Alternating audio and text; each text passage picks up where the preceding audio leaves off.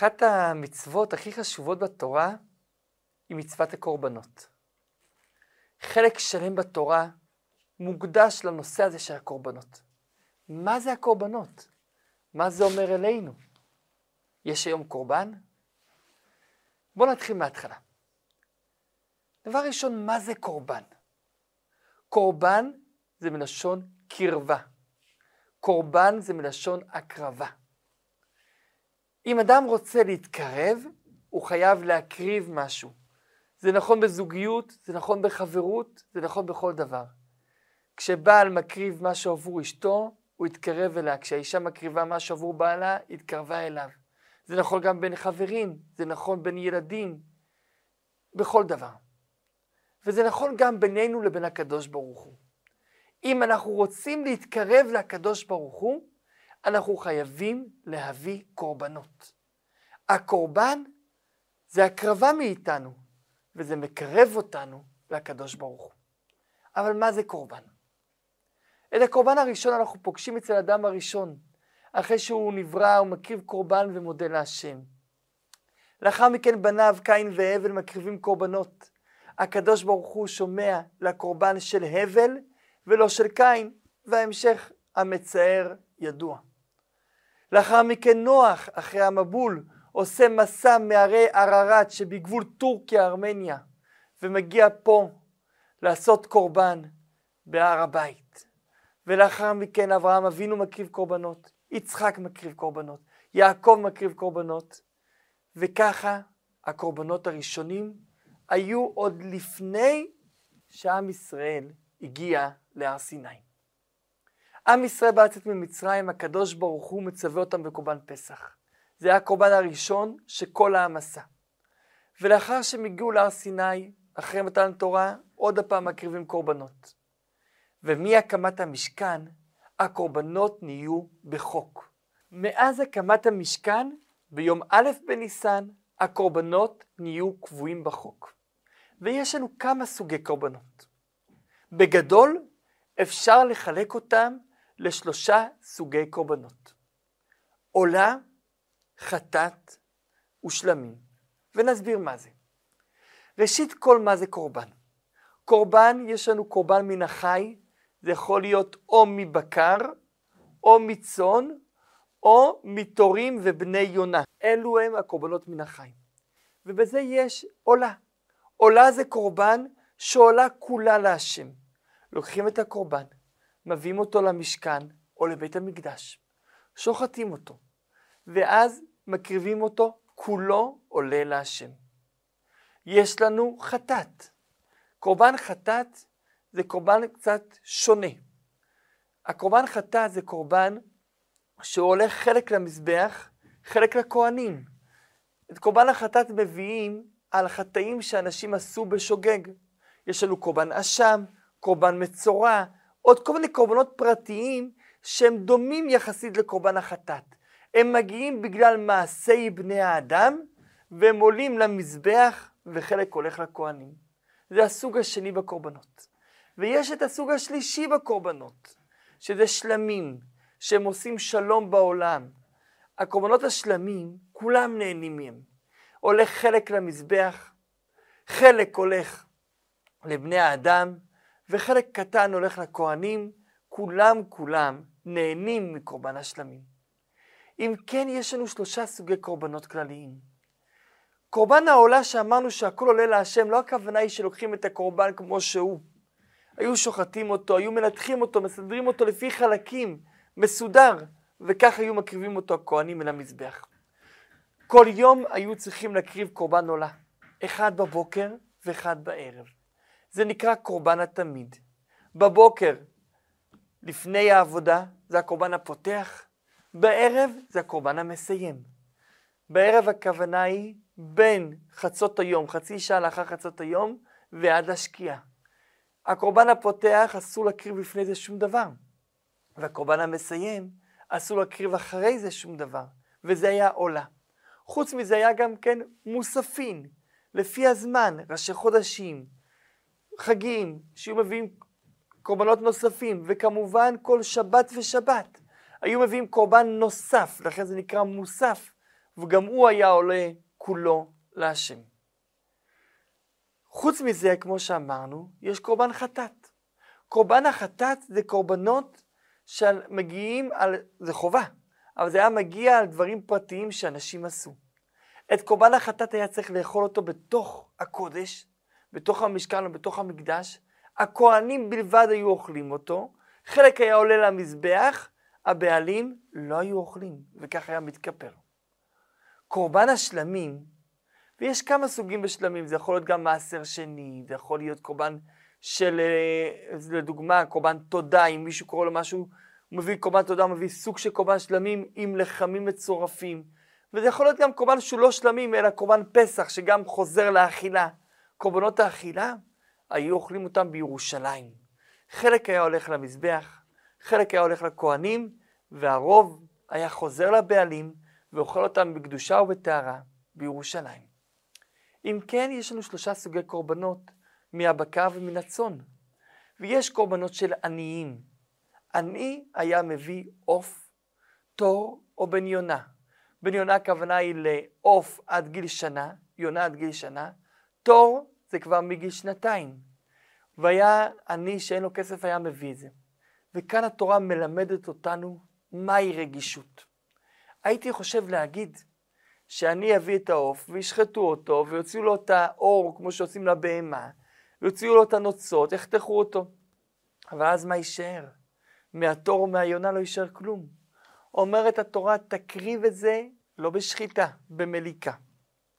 לא להוציא את הכנפיים, לא להוציא את הנוצות, אפילו שנוצות זה סירחון אדיר, להשאיר אותם. בתור אחד שגדל בקריית מלאכי, יש ליד הבית של ההורים שלי מפעל קוראים לו מרבק, ופעם בכמה זמן עושים שרפה של נוצות, זה ריח מזעזע בכל האזור. והתורה אומרת את העוף תשרוף עם הנוצות, על אף הריח המזעזע, העיקר שאני לא אתבייש. וחוץ מזה הכהן היה צריך לשסע את העוף, לפתוח אותו כמו צלחת גדולה כדי שזה ייראה מכובד. ויש עניים שגם אין להם כסף לזה. עניים כאלה מביאים מנחות. היו חמישה סוגים במנחות. המנחות זה מנחות שהן לא חמץ, הן לא טפחו. יש סוג אחד של חלות עם שמן בתנור, סוג שני של מצות בתנור עם שמן כמו המצות שלנו של היום. סוג שלישי זה מצות על מחבת בשמן דק, ואז זה יוצא קשה. סוג רביעי זה מחבת בשמן עמוק, מחבת מרחשת, ואז יוצא רך.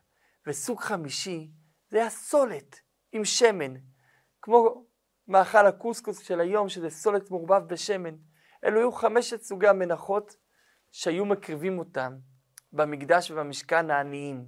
יש מנחות נוספים שהיו מביאים אותם, הקורבן סוטה לדוגמה, קורבן העומר, אבל זה לא בסדר הקבוע. אז אם כן, יש לנו שני סוגי קורבנות. יש לנו קורבנות מן החי, זה נקרא קורבן, קורבנות מן הצומח, זה נקרא מנחות. בקורבנות מן החי יש שלושה סוגים מרכזיים, שזה עולה, חטאת ושלמים. בקורבנות מין הצומח, זה נקרא מנחות, יש לנו חמישה סוגי מנחות. וכאן נשאלת השאלה, בשביל מה? בשביל מה יש להקריב את הקורבנות? מה טעם הקורבנות? למה צריך לעשות את זה? הרמב"ן מתייחס לזה. הרמב"ן כותב, דע לך, טעם הקורבנות זה בכדי לקרב את האדם. כל מה שהיה אמור להיות באדם, במקום זה עושים לקורבן.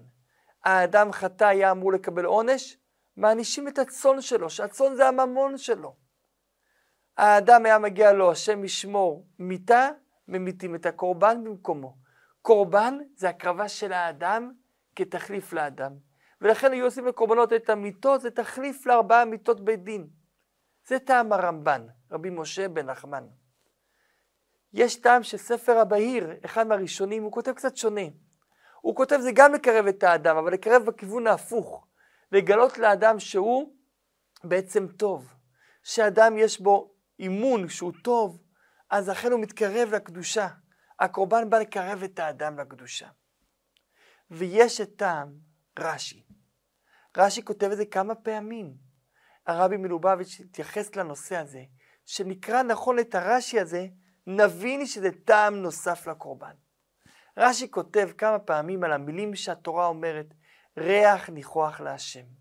נחת רוח לפניי שאמרתי ונעשה רצוני.